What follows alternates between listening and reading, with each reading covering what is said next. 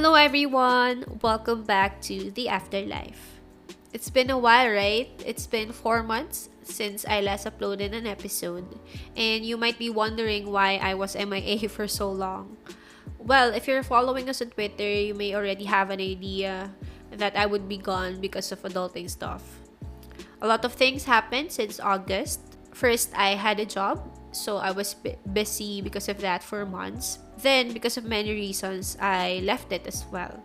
I also thought I would be entering graduate school, but that has been postponed for next year. And because of these in real life stuff, I chose to take a break not just in podcasting, but also in watching series in general. I don't know who can relate with me in this, but there are times when watching shows or series can make the reality seem realer than it actually is instead of helping one forget about it. And that was the case for me, which was too much for me to bear at that time, so I chose to take a break for my sanity.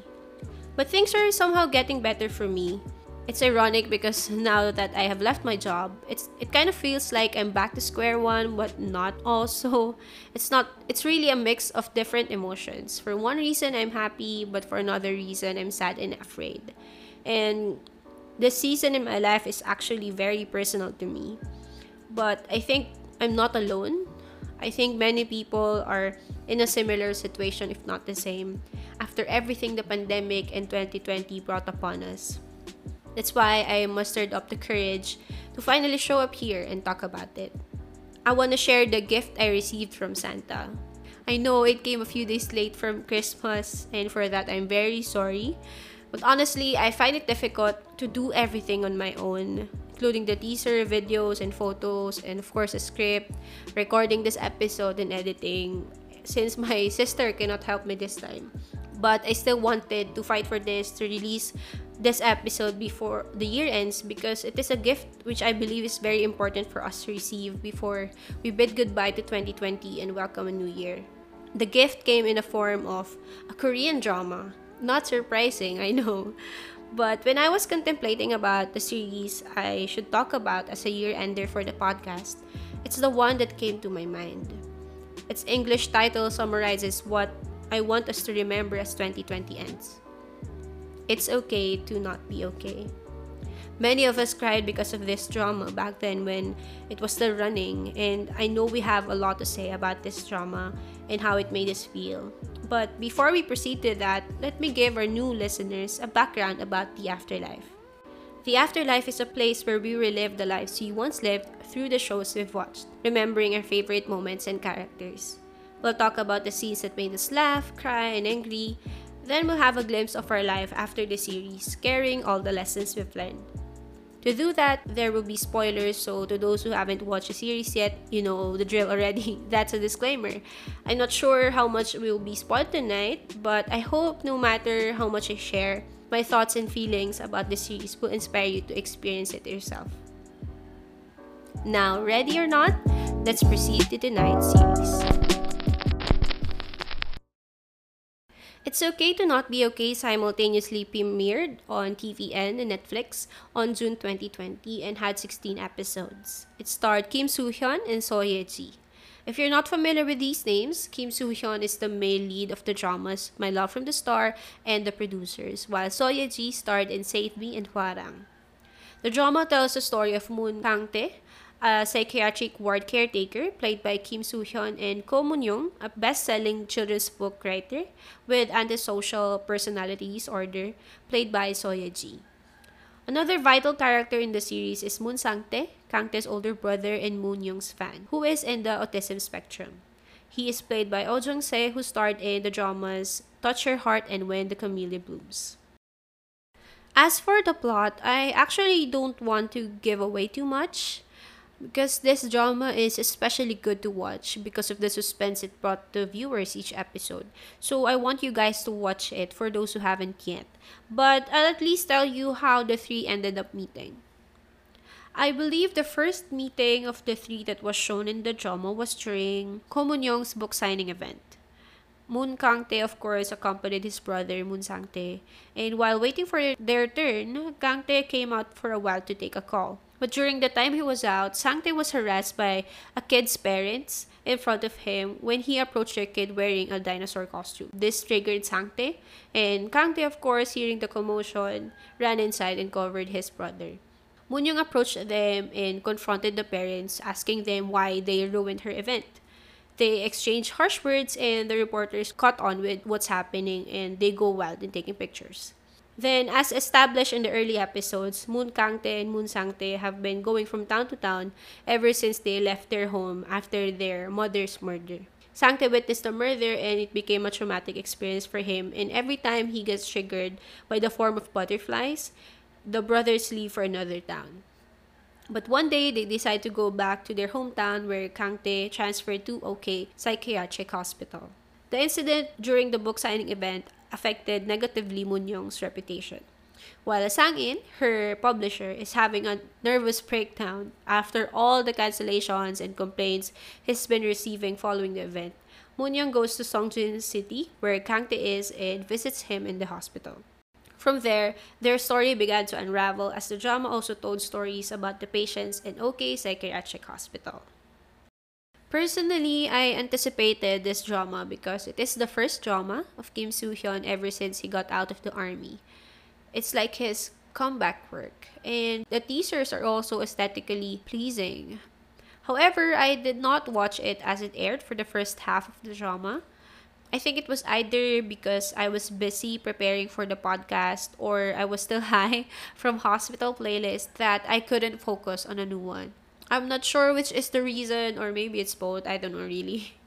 But I heard good feedback from the people in my feed, saying that the children's books were well written and the stories made them cry because of their relatability. Like I mentioned earlier, and I think in a previous episode as well, there are times when I like to veer away from dramas that are too realistic, so I think that was also a contributing factor. But because my mother watched it on our T V, I was kind of forced to watch it as well, like I usually am whenever she watches dramas on Netflix. So as I was able to catch up when there were around siguro mga four to six episodes left. My first impressions were mostly about the aesthetics of the drama.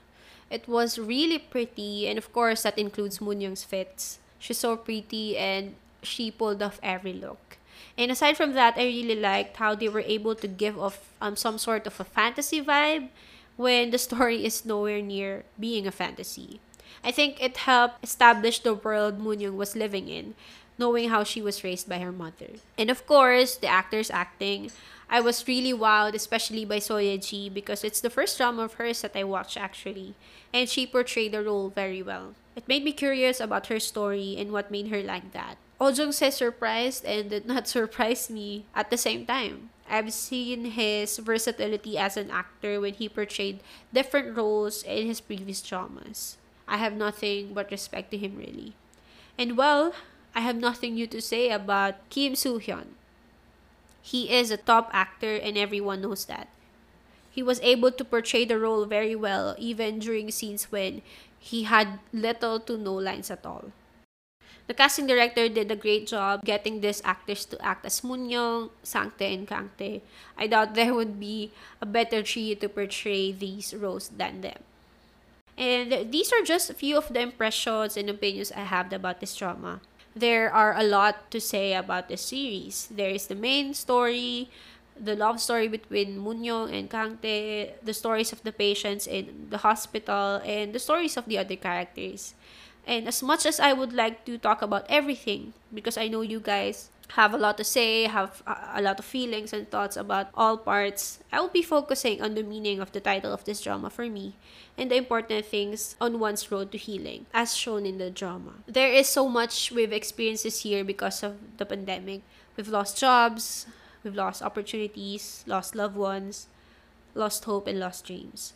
I may not know how exactly each of you feel or how each of you are doing and feeling at the moment, but I know in one way or another we are in need of healing. It's Okay to Not Be Okay told a great story about healing and shared crucial things about healing that we can adapt to our own circumstances, especially as we move on from twenty twenty and move forward to a new year. Before I proceed, Just a disclaimer, I'm not claiming to be an expert. I just would like to share what I learned from the drama and my experiences as well in relation to that.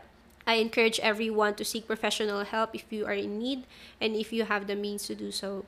I actually found an account on Instagram that helps people be connected with licensed professionals for long-term long-term help, or if you just need to talk to someone right away. It's called Your Safe Space at yoursafespace dot p h. I tried signing up and I received referrals from them and numbers I can text or call, so it's legit. You can check out their page at yoursafespace dot p h. I also would like to give a trigger warning. There will be mentions of abuse, trauma, and pain throughout the rest of the episode. So if you are not comfortable listening, you may choose to end this episode or listen to another one. Let's begin with the title itself. It's okay to not be okay. I've heard of this sentence many times already, but it never brought me comfort the way it did this year. The drama setting being a psychiatric hospital where people are being treated for their mental illnesses brought about by traumatic experiences is just perfect for the drama to tell the message that it's okay to not be okay. It showed that people have different reactions, defense, and coping mechanisms to trauma or negative experiences. Some of the patients in the hospital include a Vietnam War veteran who is suffering from P T S D or post-traumatic stress disorder, victims of abuse, one from her ex-husband and the other from her father, who are admitted for anxiety and D I D or dissociative identity disorder, respectively, and the mother is suffering from psychotic disorder after losing her daughter to a car accident. We know that not everyone who experiences the same traumatic experiences as the patients did get admitted to a hospital, but there are those who do like them, and no one should be shamed for that. People have different tolerance level levels to physical pain, and the same is true about mental and emotional pain or trauma. No one should be told that they should not feel this way or that they should not react that way, because all pain is valid, no matter how big or small one think the pain is. Personally, I'm guilty of doing this to myself this year. I cannot recall how many times I shamed myself for feeling one way or for being in pain because of one thing. I felt guilty for crying because of something because I know I'm doing well compared to others.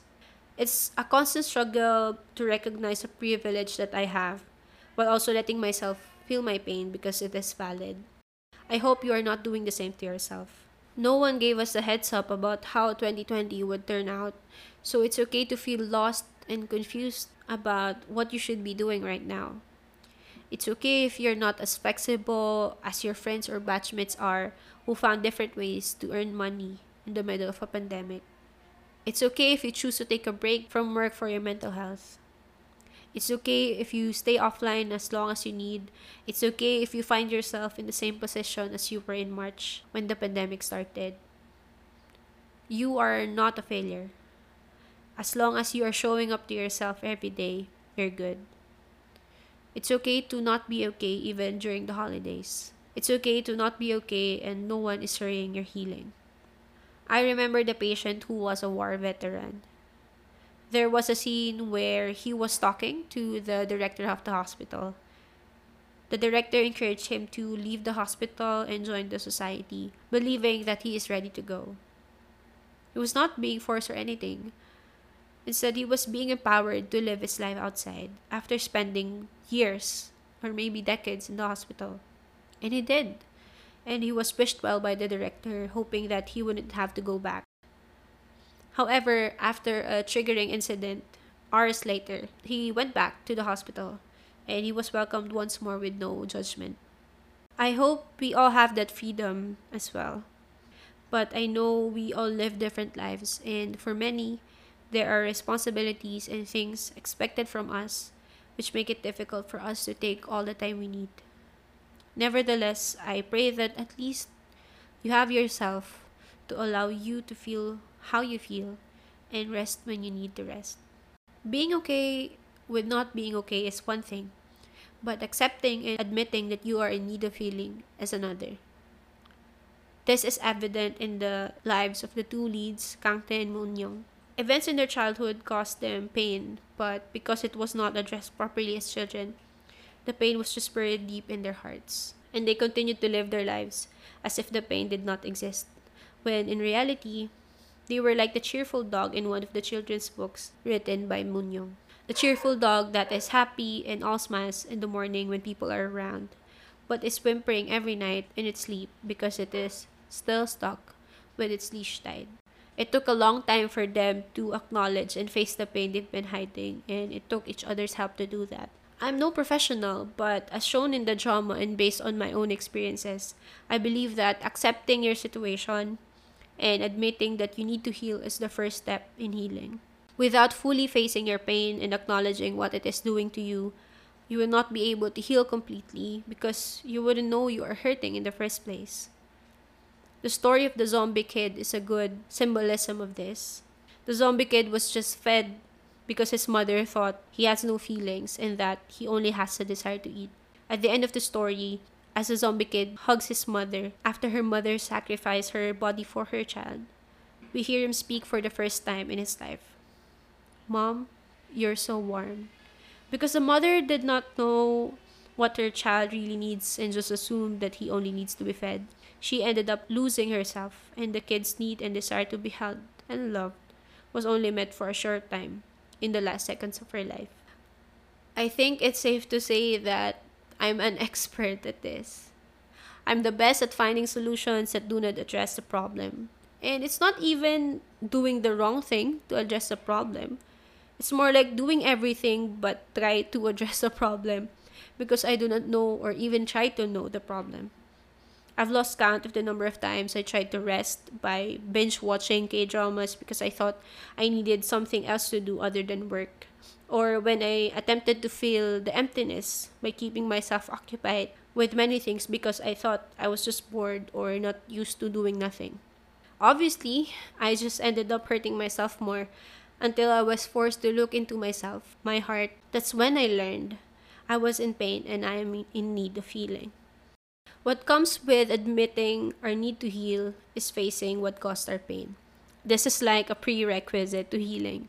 It may sound like torture because you'll have to dig deep down your heart to know and face the truth of what hurts you, which will one hundred percent hurt you even more, but it's necessary. But also, it is because of this that many just choose to run away and escape, like what the Moon Brothers did. According to Sangte, they fled or traveled from town to town for more than fifteen times. But when Kangte asked him if he wants to go back to their hometown, Sangte did not hesitate, and Kangte realized that it was just him, him being a coward. I honestly cannot blame Kangte for fearing to go back. Haven't we all experienced that? Wanting to just escape because we're so done with the pain, even though we know that running away does not fix the problem. Oh boy, I'm telling you, we can go on and on and on about how I've done this for years. Because it's so easy to run away. You just pack up and leave and try to live a quote-unquote new life, but still with the baggage from the past that weighs you and your heart down. And there will come a time when you will have to unpack it.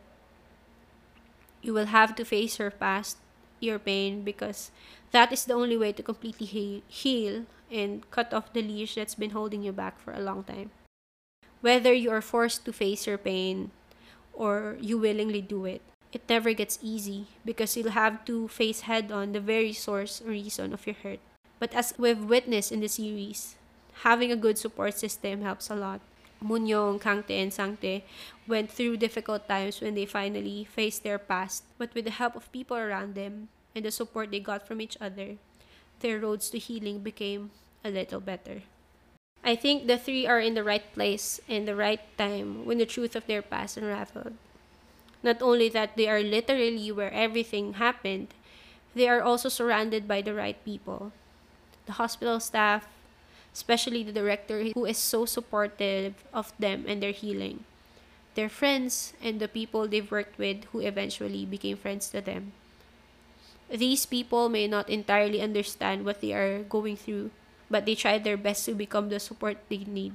They protected them and helped them to be there for each other. Even when Moon Young kept pushing people away, including Kangte, She was not left alone because these people know that she needs people right now more than ever. Especially Kang Tae, who is going through something similar. While it is easy to say that one should ask for help when one is hurting, it is understandable when one wants to keep everything to themselves, just like what Moon Young did. Because of what she learned, she felt guilty and miserable and decided to bear everything herself.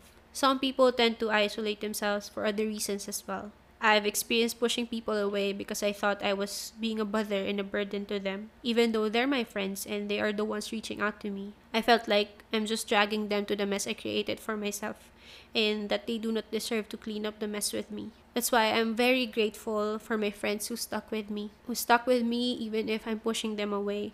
As an impatient person, I don't think I would stay with me if it's even possible. So I'm thankful for my friends who stay with me and believe with me all these years. They're one of the biggest reasons I haven't given up on myself yet, on myself and on many other things. Even though there were still days when I just want to disappear from the world and not be reachable by anyone, the times I witnessed how they fought with me and for me make me forget those attempts to disappear and just focus on my healing, knowing that these people got me. It's really important to let people in and get strength from them. It's an integral part of healing. We don't have to go through everything alone, especially when we have our friends and family who want to support us.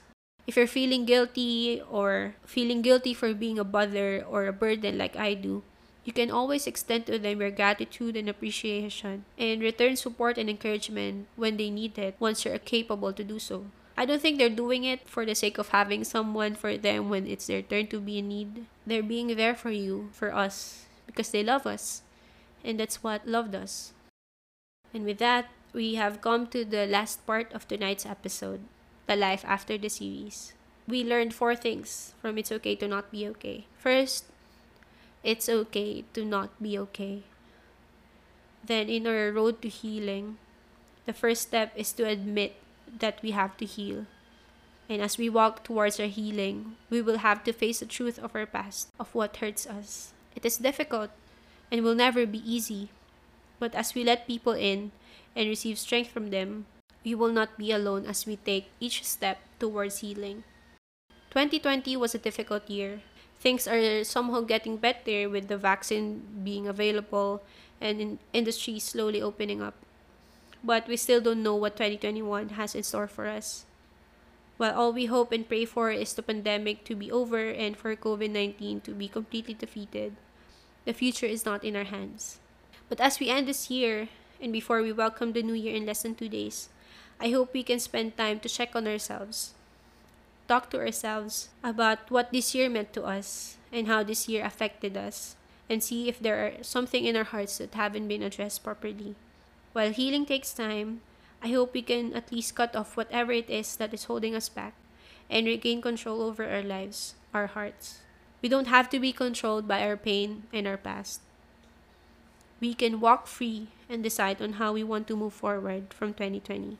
Again, I'm not an expert and I am in no way imposing anything I say. I just would like to share what I learned as well as my own experiences. I encourage everyone to seek professional help if you are in need and if you have the means to do so. Again, you may reach out to at yoursafespaceph on Instagram if you need referrals. If you're still there, thank you so much for listening to tonight's episode. I hope you can watch It's Okay to Not Be Okay if you haven't yet. And for those who've watched it already, how was it? Aside from what I talked about today, is there anything else you've learned from the drama? I'd love to hear from you. You may reach out to us through Facebook at The Afterlife and on Instagram and Twitter at The Afterlife P H. Yes, you heard that right. We are now on Facebook, so please don't forget to visit our page and give it a like. You will see sneak peeks about the next episodes or our plans for the podcast on our socials, so make sure to follow us and turn on your notifications to stay updated. Obviously, this is the last episode for this year, so see you guys next year.